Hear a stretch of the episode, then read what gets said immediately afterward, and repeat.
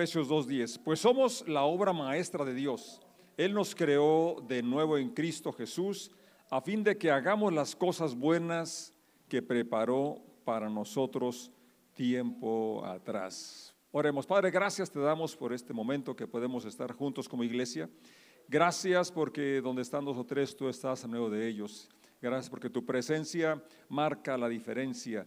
Gracias, Señor, porque la lectura, eh, la fe viene por oír y al leer esta porción estamos eh, seguros de que nuestra fe será incrementada, fortalecida. Y rogamos que nuestro espíritu y nuestro corazón estén abiertos para ser ministrados con tu presencia. En el nombre de Jesús decimos, amén. Pablo dice aquí una declaración muy, muy clara, muy enfática, que somos la obra maestra de Dios. Es decir, no eres producto de la casualidad, no estás aquí tampoco por casualidad, sino que hay un proyecto de Dios y, en ese proyecto Él te incluyó me incluyó y nos creó con un fin también. Hay un propósito, no solamente al incluirnos en, su plan, en la creación y, darnos los dones y, cosas tan especiales que, cada uno nos ha dado Dios, ha dotado Dios, sino que tiene algo en mente, tiene algo eh, que espera que realicemos y dice, a fin de que hagamos las cosas buenas que preparó para nosotros tiempo atrás, las obras que de antemano Él preparó para nosotros. Es decir, Dios tiene, eh, nos diseñó para que seamos fructíferos, productivos, y si bien es cierto que la salvación es un regalo, no es por obras, pero sí espera Dios que, que, obremos, que hagamos algunas obras, no para merecerla, no para ganarla, sino porque para eso fuimos diseñados. Es como cualquier árbol frutal, eh, no da la fruta para mostrar que es eh, ya sea naranja, ya sea eh, manzana, sino porque esa es su naturaleza, ¿verdad? Así el maíz, al sembrar el maíz y la, caña da, porque es su naturaleza, su genética. Entonces nosotros también, según este versículo, fuimos diseñados, somos la obra maestra y hay un propósito por el cual Dios nos creó. Nehemías entendió ese propósito estando en un país eh, eh, cautivo, aunque era copero del rey, aunque estaba en el palacio, había en su corazón un apego por, por, su ciudad, por su pueblo. Y entonces cuando se dio cuenta de la condición en que se, estaba su pueblo, la, ciudad, eh, hubo una preocupación, hubo una, una carga, algo que lo llevó, como vamos a leer enseguida, a orar, a ayunar y hacer otras cosas además de esto y sobre todo estar dispuesto a dejar la comodidad del, palacio e ir y trabajar y hacer aquella carga, aquello que le preocupaba, es decir, convertirse en la solución de la preocupación. Muchas veces vemos eh, carencias, vemos necesidades y decimos, deberían hacer esto, deberían hacer aquello.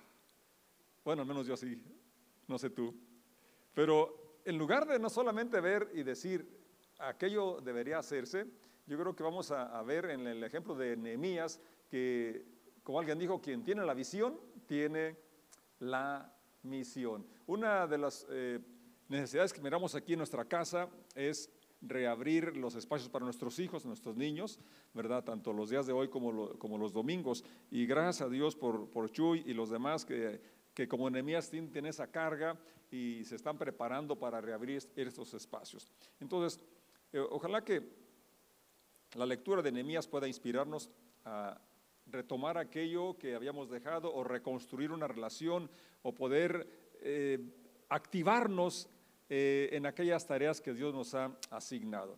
Nehemías pues es recordado como alguien que supo inspirar a su pueblo, que estaba desanimado, se habían conformado ya a vivir en aquella situación sin, sin las murallas que en aquel tiempo eran fundamentales para la protección, para la identidad de una ciudad. Yo no me puedo imaginar este, cómo yo podría dormir si no tuviera puerta, eh, si no tuviera reja ahí en, la cochera.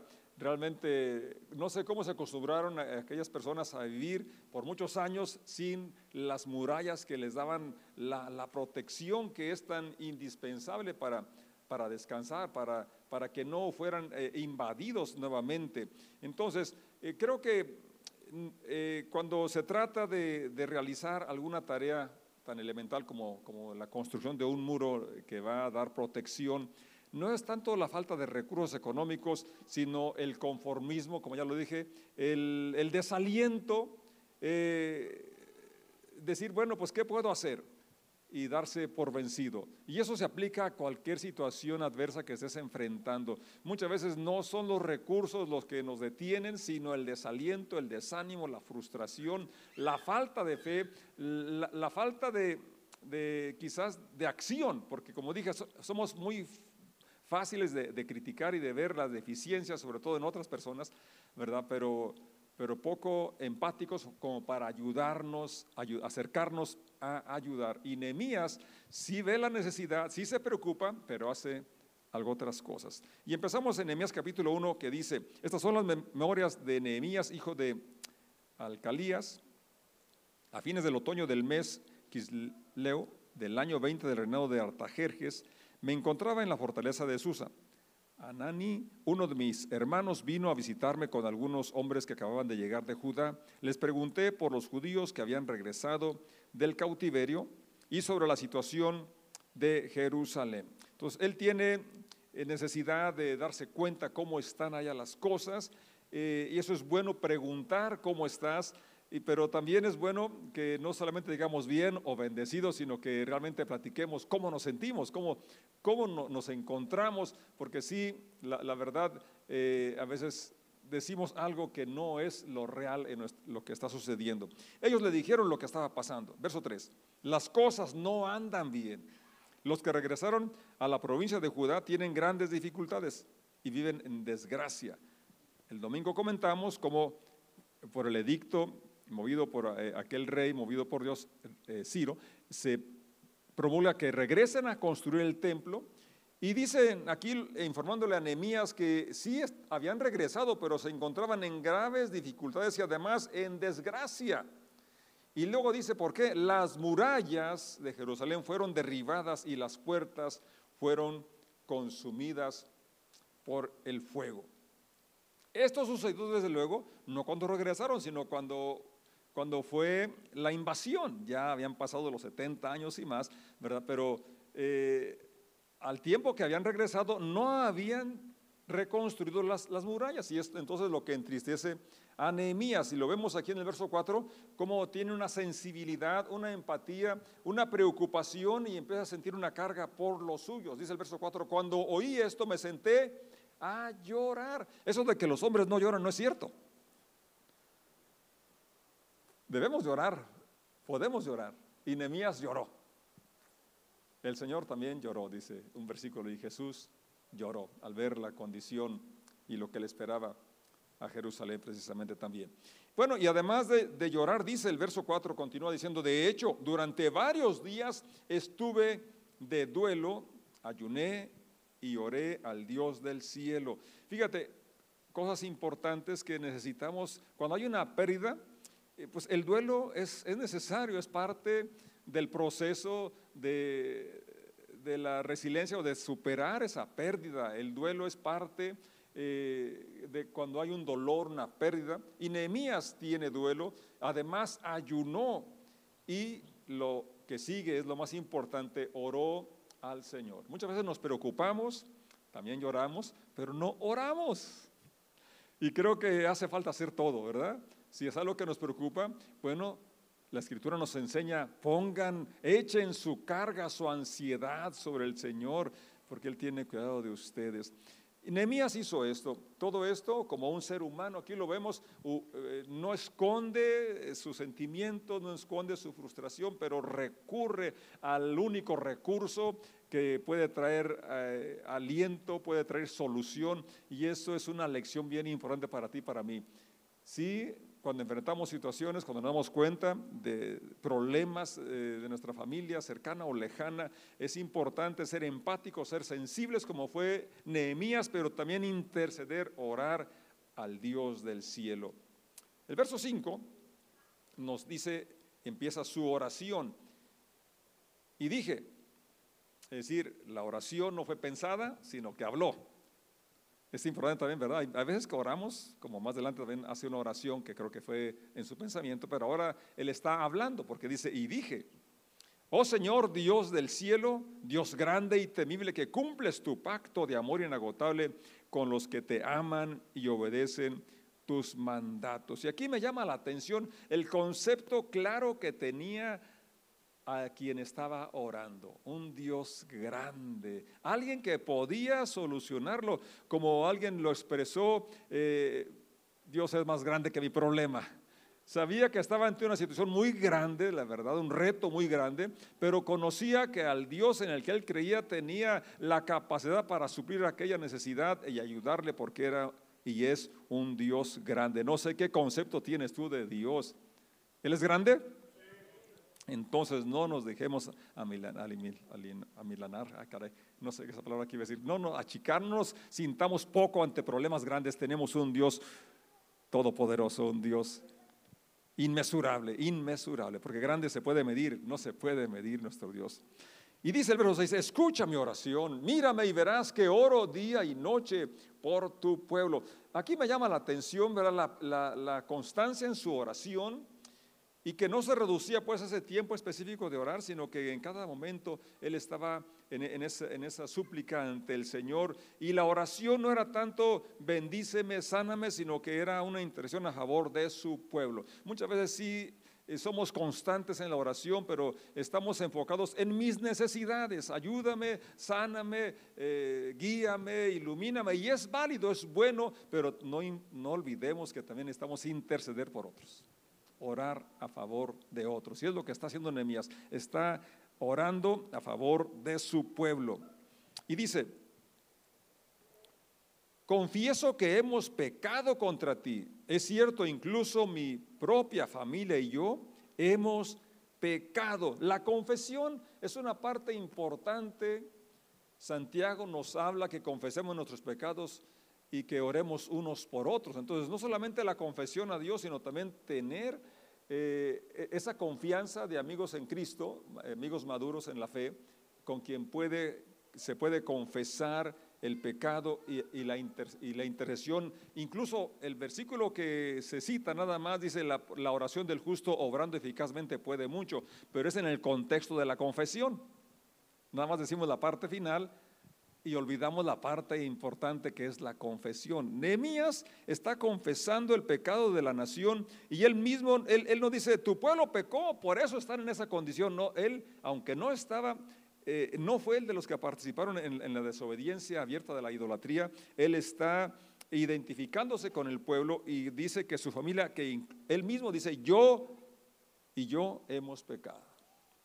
Hemos pecado terriblemente al no haber obedecido los mandatos, los decretos y las ordenanzas que nos diste por medio de tu siervo Moisés. Verso 8. Te suplico que recuerdes lo que le dijiste a tu siervo Moisés. Y aquí está otro principio importante. Nehemías está orando con sinceridad, está haciendo eh, la confesión, la declaración de quién es Dios, pero también se ve que conoce las escrituras conoce las promesas de Dios y es algo que yo te animo a que, tú y yo hagamos también, que escudriñemos, memoricemos, conozcamos las promesas de Dios.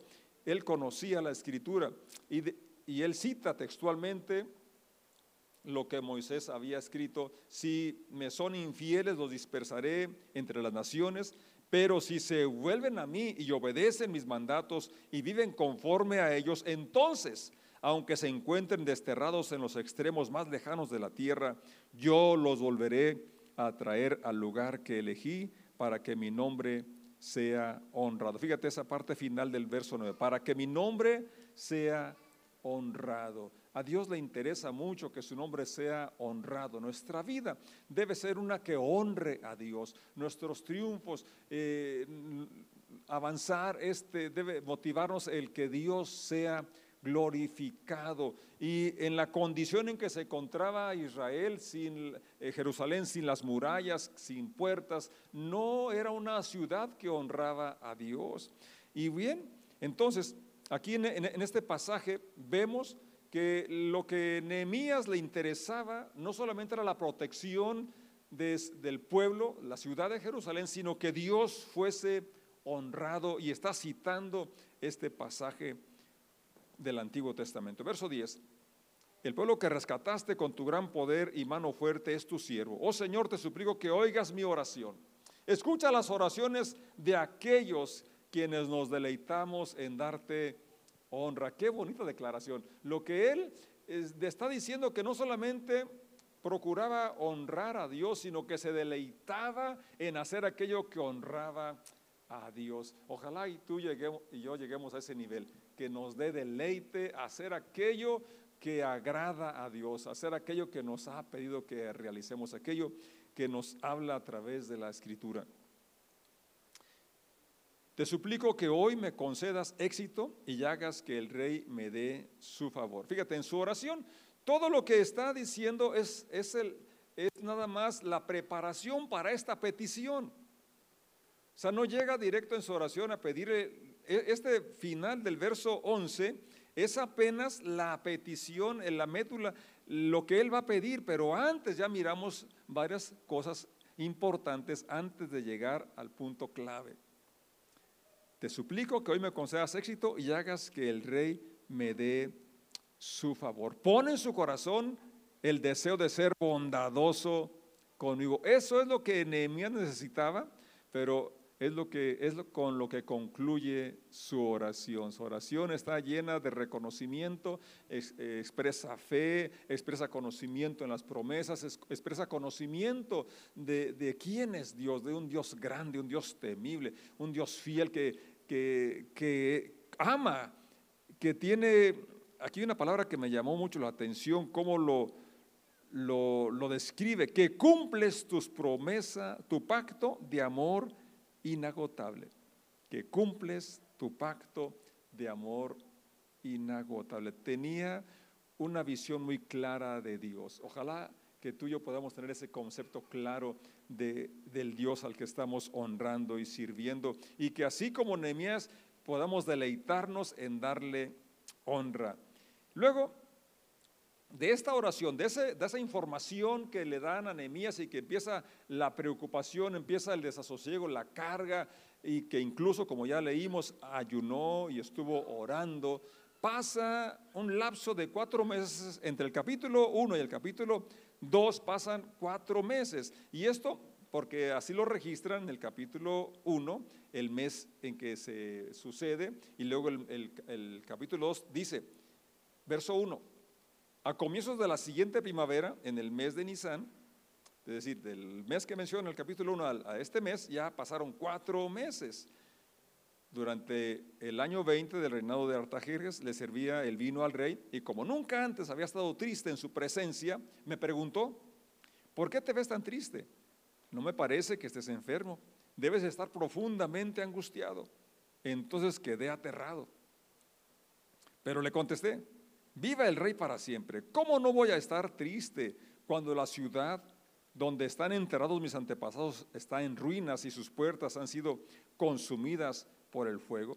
Para, para las culturas, los sepulcros de sus eh, antepasados eran muy importantes y Nehemías aprovecha esa, esa forma de ser de ellos, ¿verdad? Para que de alguna manera le, diera importancia y, comprendiera por qué estaba él tan preocupado, por qué estaba él angustiado, como el rey mismo lo señala. El rey preguntó, bueno, ¿cómo te puedo ayudar? Fíjate nada más, aquí está la respuesta a la oración específica de Nehemías, que él, había pedido que el rey pudiera interesarse, que fuera bondadoso con él, que le diera favor al entrar, al estar al estar con él, que, que abriera la oportunidad. Pero Nehemías se había preparado durante ese tiempo de espera, esos cuatro meses de ayuno, de oración. Él también hizo otras cosas que, como vamos enseguida, se van a notar que hizo algo más que orar y, que esperar. Dice el verso 5, eh, si al rey le agrada y si está contento conmigo, su servidor, envíeme a Judá para construir la ciudad donde están enterrados mis antepasados. Y aquí, este es, para mí eh, el mensaje más claro que nos, da este, este relato, que estemos dispuestos a hacer la solución al problema. Hay problemas que tienen nombre, es decir, son personas que tienen una necesidad. y tú y yo tenemos una manera de apoyarlos, además de orar, además de interceder, quizás estar un tiempo con ellos, escucharlos, quizás eh, darle un apoyo económico, quizás compartir ropa, no sé, algo, ¿verdad? Pero que no solamente estemos viendo la necesidad, sino que seamos parte de la solución, que seamos, eh, que, como dijo Isaías en aquel momento cuando Dios eh, dice, ¿a quién enviaré? ¿Quién irá por nosotros? Y entonces solamente estaba Isaías y Dios. Isaías voltea para todos lados, bueno, pues, pues aquí estoy, Señor, envíame a mí. ¿Verdad? Entonces, que no estemos pensando que otros lo hagan. Si Dios nos ha llamado, nos ha inquietado, sea algo que nos preocupa, entonces que podamos también dar el siguiente paso, como es esta declaración de Nehemías, envíame a Judá para reconstruir. Verso 6, el rey, con la reina sentada a su lado, preguntó, ¿cuánto tiempo estarás fuera? ¿Cuándo piensas regresar? Después de decirle cuánto tiempo estaría ausente, el rey accedió a mi petición. Y aquí podríamos ya celebrar, ¿verdad? Y ver el inicio de, ya de, de, una tarea que se iba a realizar, ya se había concedido el permiso. Pero si seguimos leyendo nos damos cuenta, como lo mencioné, que en esos cuatro meses de luto, cuatro meses de, de ayuno, de oración, Mientras se abría la puerta, mientras surgía la oportunidad, Nehemías se estuvo preparando. Y eso es importante. Hay dos cosas aquí que quiero señalar. Una, que a veces tenemos que esperar, es decir, cuando se, hay una necesidad, a veces tenemos que esperar el momento oportuno.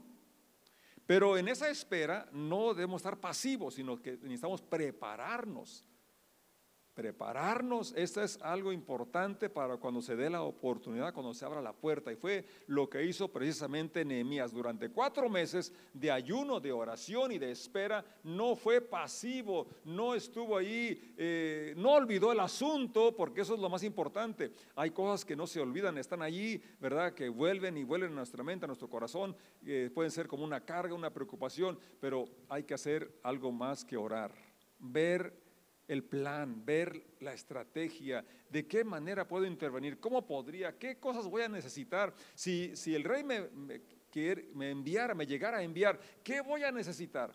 ¿Qué se va a requerir? Y él ya tenía una lista cuando el rey le dice que, eh, ¿cómo puedo ayudar? Ya tenía el pliego petitorio, elaboró un plan de acción, una estrategia que le permitiría ser la solución al problema el problema que estaba pasando su pueblo. Verso 7. Además le dije al rey, si al rey le agrada, permítame llevar cartas dirigidas a los gobernadores de la provincia al occidente del río Éufrates, indicándoles que me permitan viajar sin peligro por sus territorios de camino a Judá. Además, le ruego que me dé una carta dirigida a Asaf. Se informó, sabía hasta quién era el encargado del bosque. ¿Cómo se llamaba? Encargado del bosque del rey con instrucciones de suministrarme madera. La necesitaré para hacer vigas para las puertas de la fortaleza del templo, para las murallas de la ciudad y para mi propia casa. Me encanta esto que al final pone lo de su casa. No era buscando ventaja, no era lo primero en su, orden de tareas, sino que era, aunque sí lo iba a hacer, pero estaba al final de la lista. Pero lo que más me impacta es la descripción precisa de todo lo que él iba a necesitar. Ya lo había él planeado, ya lo tenía memorizado no, le digo, pues déjeme pensar a ver qué, qué, será lo que voy a necesitar. Él ya lo tenía bien eh, formado, formulado, de manera que cuando el rey le pregunta, entonces él lo expone y dice, el verso 8 al final, entonces el rey me concedió estas peticiones.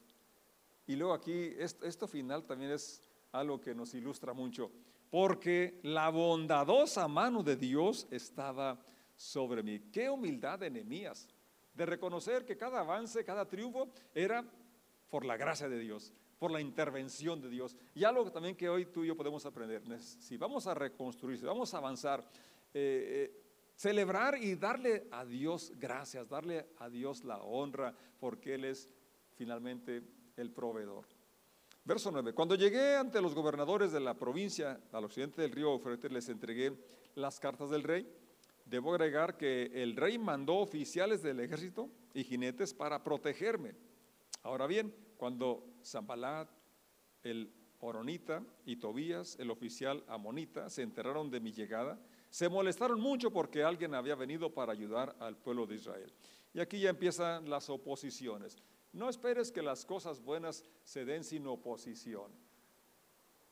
Cuando Jesucristo habló de construir su iglesia, él habló, habló de conflicto, habló, de oposición. Él dijo, ni las puertas del Hades prevalecerán contra ellas. Eh, hay una confrontación, pero la promesa es que ni las puertas de la muerte van a prevalecer, van a soportar o detener el avance de la iglesia, de la obra que Dios nos ha encomendado, la reconstrucción de un ministerio, la reconstrucción de una relación. Eh, el, poder ser aquello para lo cual Dios nos diseñó, esas buenas obras para las cuales fuimos creados, que se pausó, se detuvo por cualquier circunstancia, es momento de que se reinicie tomando la inspiración que Dios nos da de que Él es un Dios grande, un Dios poderoso, que Él es fiel al pacto de amor incondicional. Voy a invitar que estemos de pie y que Dios nos permita eh, sacudirnos del conformismo.